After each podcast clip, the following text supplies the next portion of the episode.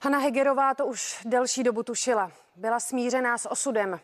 Poslední týdny už trávila jen v nemocnici na Homolce, kde podstoupila dokonce i dialýzy. Její stav se horšil a ona sama a nedávno dokonce požádala, aby se a já teď budu s dovolením panu, paní Hanu Hegerovou citovat, až vyletím komínem. V žádném případě nechci, aby pouštěli moje šanzony. Vybrala jsem si Áry Kastadeva z Belínyho opery Norma. A na paní Hegerovou s láskou vzpomínají i její kolegové. Lásko, prokletá. Já jsem jí měla moc ráda, Carmen, a ona mě taky, to je hrozný, no. Ale prej hlavu měla úplně jasnou. Ono, když už je pak člověk strašně eh, moc vysílený. Ona nechtěla už teďko žádný návštěvy, nic nechtěla. Paní Hegerová prožila strašně naplněný svůj život a najednou zůstane prázdný místo. Myslím, že po určitých lidech eh, jako místo, který se nikdy nezaplní.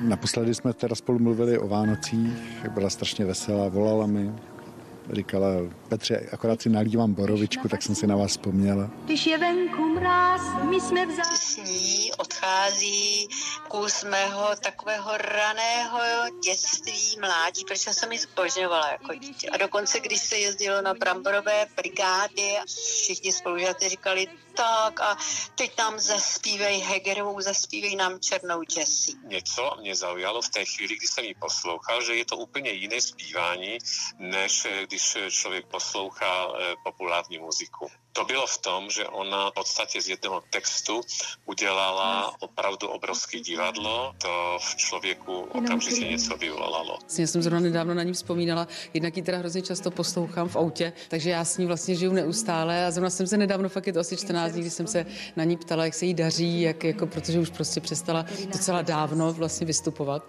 a hrozně jsem jako oceňovala tu její jako sílu vlastně odejít, protože nevím, kdo z nás to jako najde nějak včas.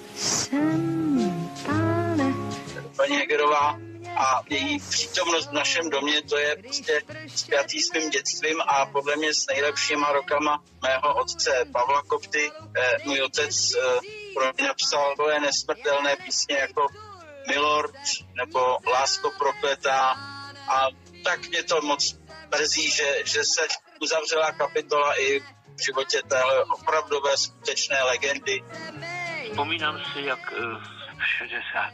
letech, když Jan Roháč nás upozornil, že v konkurenčním podniku Rokoko eh, vystupuje zvláštní zpěvačka. Nebyl u nás nikdo, kdo by se dal tyhle ty pro nás neznámý zpěvačce rovnat. Eh, Já jsem její kmotřenec, je to jako moje kmotra, že já jsem od malička. Prožili jsme spolu poměrně dost okamžiků, dost chvil. Eh, Trávili jsme spolu mnoho společných Vánoc a samozřejmě eh, odešel velký člověk, který dokázal eh, jako ve svém oboru neskutečné věci. Carmen byla skvělá ženská a může říct, že to je moje přítelkyně. Naposledy vlastně jsem byl v nemocnici na Homolce a tak jsem za ní byl a naposledy jsme spolu objemili se a políbili jsme.